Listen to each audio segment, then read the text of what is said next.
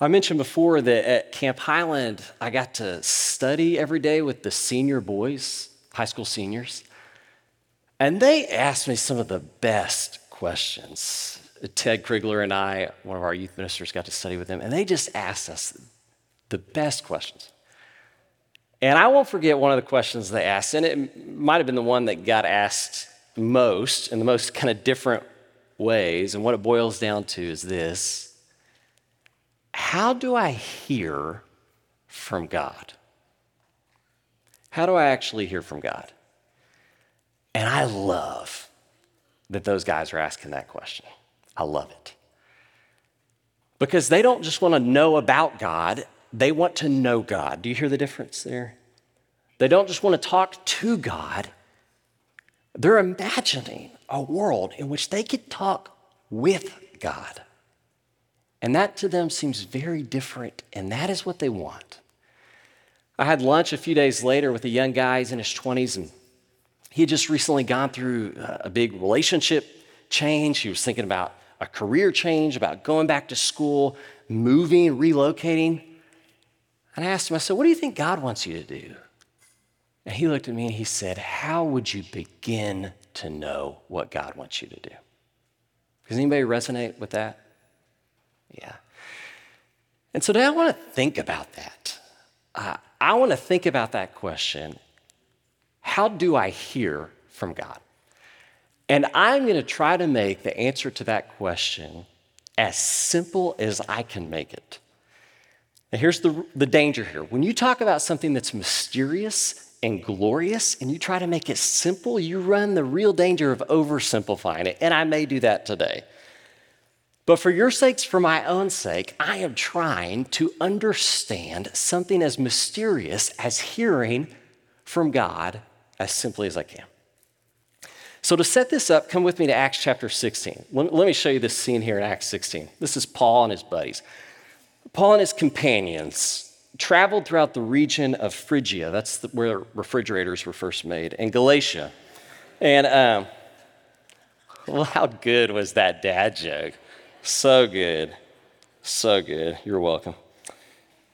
Having been kept by the Holy Spirit from preaching the word in the province of Asia. Now, when they came to the border of Mysia, they tried to enter Bithynia but the Spirit of Jesus would not allow them to.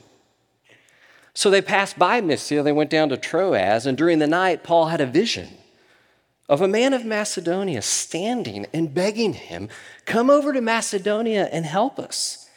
And after Paul had seen the vision, we got ready at once to leave for Macedonia. Why?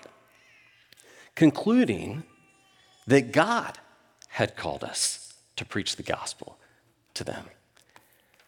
And I think what those senior guys are wanting is that kind of clarity. Do you understand? They want God to make it very clear to them what they should do and not do, where they should go and not go. Do you relate to that? I know I do. How would you hear from God like that? Before I answer that question, you really got to answer another question first, and that is Does God talk? Does God talk?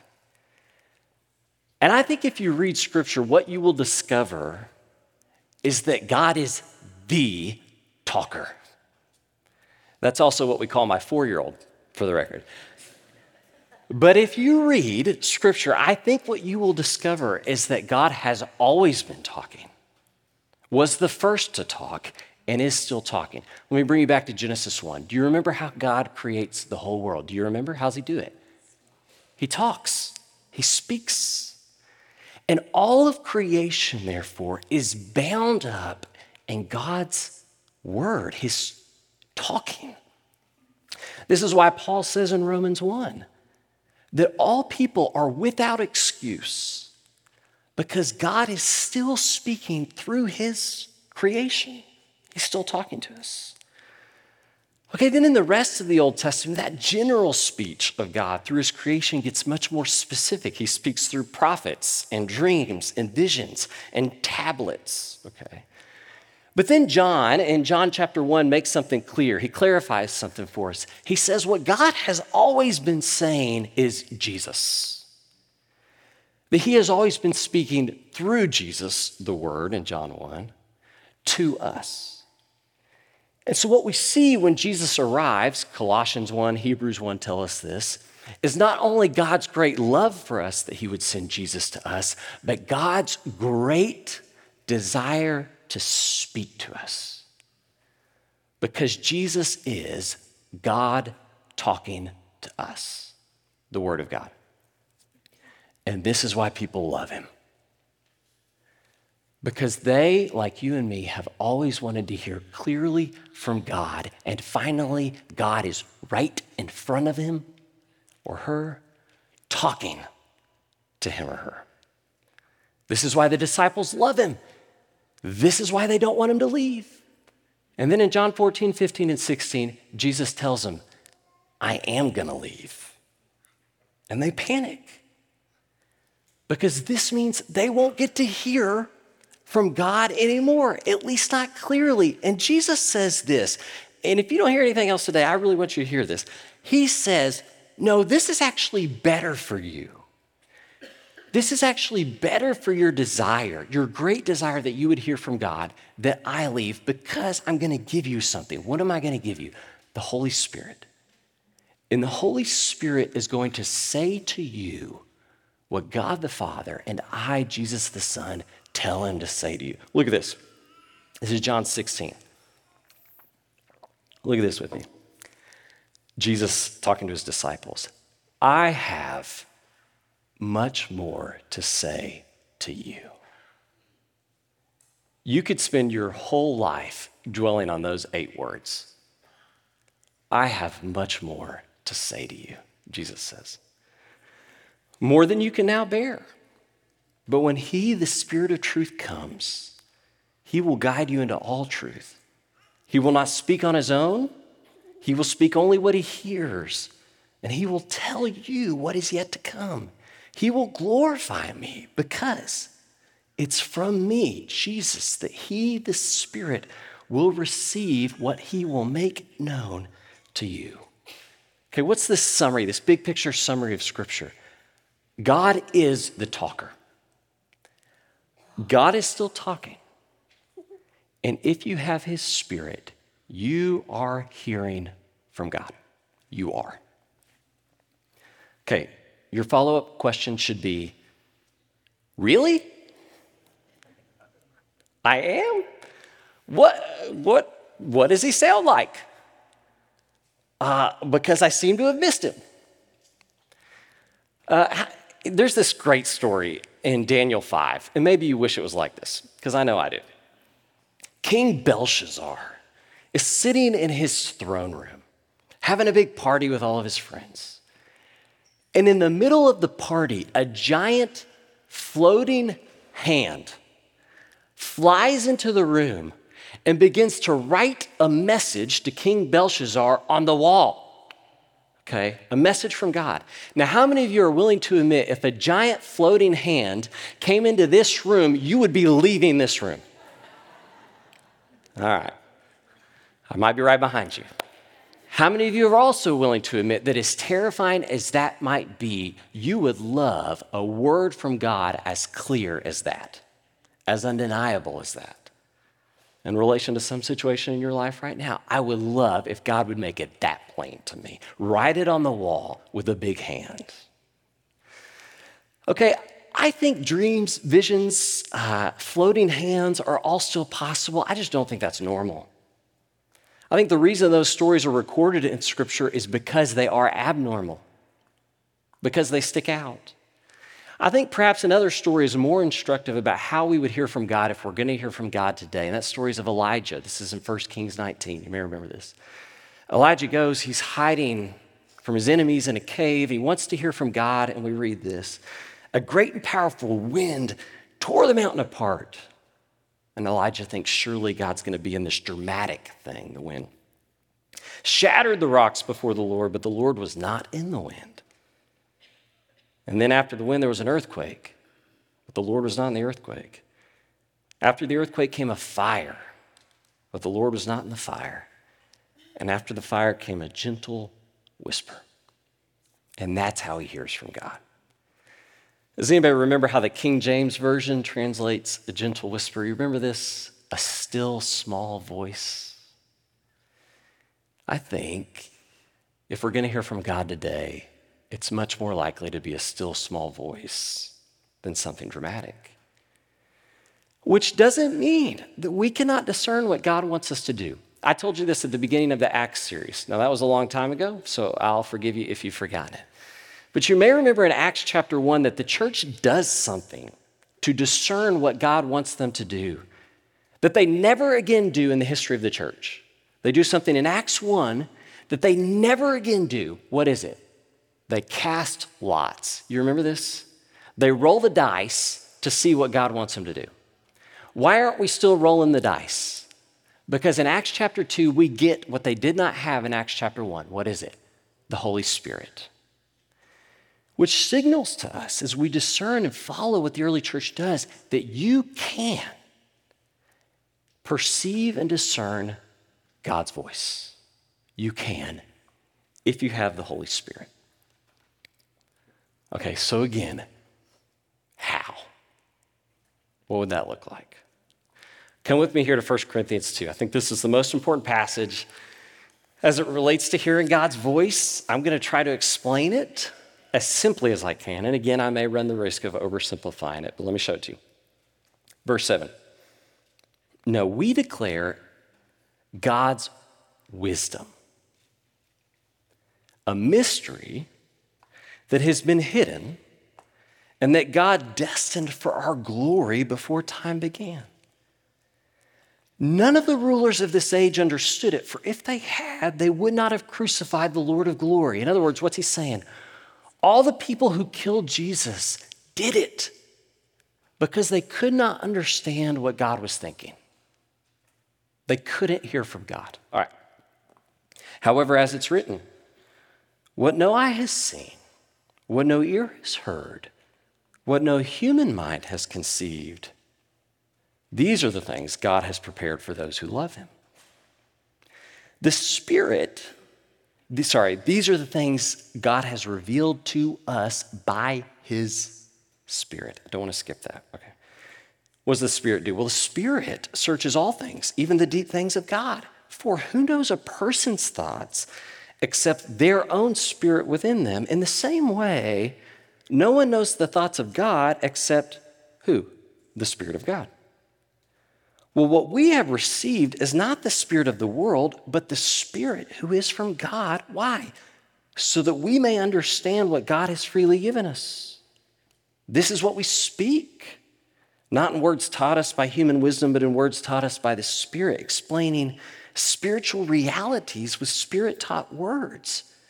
The person with the Spirit does not accept the things that come from the Spirit of God. Sorry, the person without the Spirit does not accept the things that come from the Spirit of God, but considers them foolishness and, and can't understand them because they're discerned only through the Spirit. But the person with the Spirit makes judgments about all things.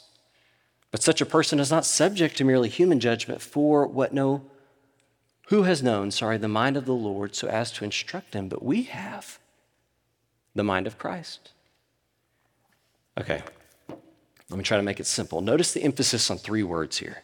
And if you're an underliner, you might underline them. You got three words the mind, the thoughts, and the spirit. You have the human mind, the human thoughts, and the human spirit. And then you have another three things God's mind, God's thoughts, God's spirit. The spirit produces thoughts which the mind captures. And the problem is, he says, that the human mind cannot possibly know what God is thinking because the human mind only has thoughts from the human spirit. And this is why they killed the Lord of glory. They couldn't know what God was thinking because they didn't have his spirit. But then Paul says, But you, you who believe, have his spirit now. And if you have his spirit, you can, in your mind, know his thoughts. So if I was going to put as simple, simply as I could for those senior guys, how do we hear God? I would put it like this His thoughts in my mind through His Spirit. His thoughts in my mind through His Spirit. Now, this is what you should be thinking after you read that on the screen. And you're, you're mulling it over right now. This is what you're thinking. There is no way all my thoughts are from God. Anybody else thinking that? Absolutely. Why is that? Because you still have a human spirit and you have evil spirits coming after you, Paul tells us. And this is why we're told to test the spirits and to discern if a thought in my mind is from God or not. So let me, this again, maybe one of the more important parts of this sermon. How do I know a thought in my mind is from God and not from elsewhere? Well, let me, let me leave you with these two things. There are two critical things that either spark and confirm a thought in my mind is from God, or show and challenge that a thought in my mind is not from God. And those two things are the Word of God and the body of Christ. The Word of God and the body of Christ. Let me explain these. Let me start with the Word of God, and let me tell you a story that's super embarrassing, but I'm going to tell it anyways because the senior boys appreciated this story. Every morning during my prayer time, I follow a script every morning in my prayer time that um, kind of guides me through remembering to pray for certain things. One of the things I do every morning is a time of confession to God, where I revisit the day before, I think through waking up, making breakfast, going to work, coming home, being a dad, all the things. I think through my whole day and I try to remember where did I fall short yesterday? Where did I sin?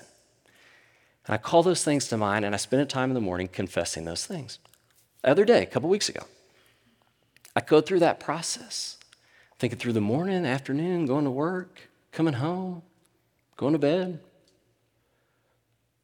and I think to myself, you know what? I don't think I sinned yesterday. Uh, you know, when it comes to being a dad, I was awesome. As a husband, Lindsay could not ask for better than what she got yesterday. Man, she is so lucky, is what I was thinking that morning. As a minister, I mean, they're probably going to give me a raise. I knocked it out of the park yesterday, is what I was thinking. I don't think I sinned yesterday. And then I am not kidding. I'm not kidding. I open my Bible and this is what I read. If we claim to be without sin, we deceive ourselves and the truth is not in us. I am not kidding right now. It gets better. If we confess our sins, He is faithful and just and will forgive our sins and purify us from all unrighteousness. Praise God. But look at this. If we claim we have not sinned, we make Him out to be a liar and His word is not in us. What's happening there? The Word of God is showing and challenging that a thought in my mind is not from God. So I was like, okay, God, I hear you. And I went back and revisited the day and the days before, and I found things I hadn't intended to yet and turned those over to God. Or let me show you how the Word of God might spark and confirm that a thought in your mind is from God. Okay, let's say you've been thinking about uh, John. John's a brother, maybe a friend, who you have been estranged from for a long time. Uh, something happened with John. You and John got crosswise. And you kind of blocked John out of your mind, you'd kind of written him off, but for some reason over the last few weeks, John had been coming to mind.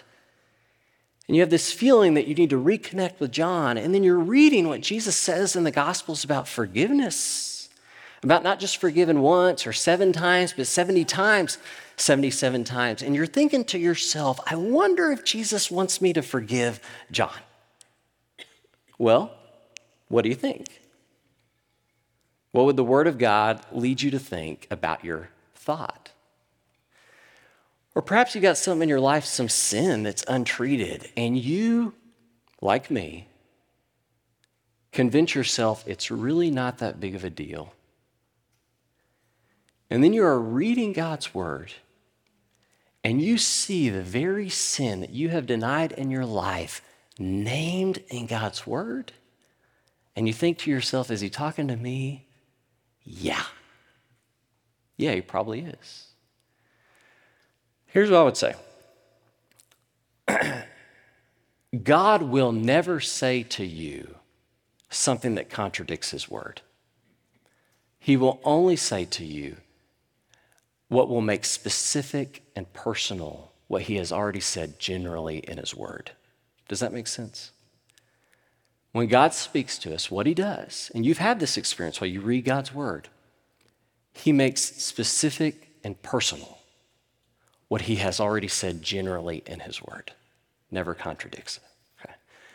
So, the first thing that, that's important for discerning our thoughts is the word of God. Look what Hebrews says. Let me remind you of this. The word of God is alive and active, sharper than any double edged sword. It penetrates even to dividing soul and spirit. Look at this joints and marrow, it judges the thoughts and attitudes of the heart. J.B. Phillips was working on a translation of the New Testament, Bible scholar. And while he's working with the Greek words, trying to figure out the order of putting them in, he said, and I love this image, he said, while I was doing that, I felt like an electrician working on the wiring of the house with the power still turned on. Don't you love that? He's putting some, splicing some wires together, and boom, it would shock him. And God would say something to him. That's how the Word of God works in our lives. All right, secondly, and I need to move a little quickly here the body of Christ is the other way that we affirm or challenge a thought in our mind is from God. The other day, for a couple weeks actually, this brother here at Highland kept coming to mind. I didn't know why he was coming to mind, he just kept coming to mind. Just kind of concerned about him. And then about a week later, Michelle Betts walks into my office and she says, Hey, I really think you need to check on this guy. Same guy. And then at Camp Highland, a few weeks after that, a counselor at Camp Highland comes up. This guy wasn't even at Camp Highland. Comes up and says to me, Hey, I've been thinking about this guy a lot, and I'm just kind of worried about him. I think somebody needs to check on this guy. Have you ever had that experience where the body of Christ affirms that what you're thinking is probably from God. I did check on him. Turns out he was in crisis. Did you know that Paul, in all of his missionary journeys, never traveled alone? Never. When he and Barnabas get crosswise, he replaces Barnabas because he is not willing to travel alone. And if you relook at this passage right here in chapter 16, Together, they are discerning what God is saying to them. In fact, Paul has a vision from God, and it says, We concluded this was what God wanted us to do. What happened? Paul brought it to them, and he's like, Guys, I think this is what Paul, what God is saying to us. What do y'all think? And they're like, Yep, I think that's what God's saying to us. Right? Tertullian, he was this early church father. He famously said, famously said, one Christian is no Christian. One Christian is no Christian. There is this myth in the Western world. We might call it the Lone Ranger myth of faith. And that is that you can have a vibrant relationship with God on your own, by yourself. That's a myth. Even the Lone Ranger had Silver and Tonto. Right? And if you are more lonely than the Lone Ranger, you are at great risk of never hearing from God, or at least never clearly hearing from God. The body of Christ helps us discern the thoughts in our mind are from God. So, uh, this is what I want to leave you with, okay? I believe we do hear from God, and we hear from God in our minds, in our thoughts, thoughts that He sparks in our minds. It is so critical as we reflect on our thoughts and discern them that we do so through God's word and in community with the body of Christ. Okay? So important. But let me say this I do not think the gospel of Jesus Christ would be good news if it did not include the promise you can actually have a relationship with God. I do not think the gospel of Jesus Christ would be good news for those senior boys if the promise was Jesus has done great things for you and you will never hear from him? Right? The full gospel is that Jesus has done great things for you because God desires you to know him, to be in relationship with him, and you can. If you haven't given your life to Jesus in baptism, we can do that this morning. Come down and see me. Let me pray over all of you that this might be a week where you would hear from the Lord. God, would you, by your Spirit, speak to each one here? Help us to know how close you are to us. We pray this, God, in the name of your Son, Jesus. Amen.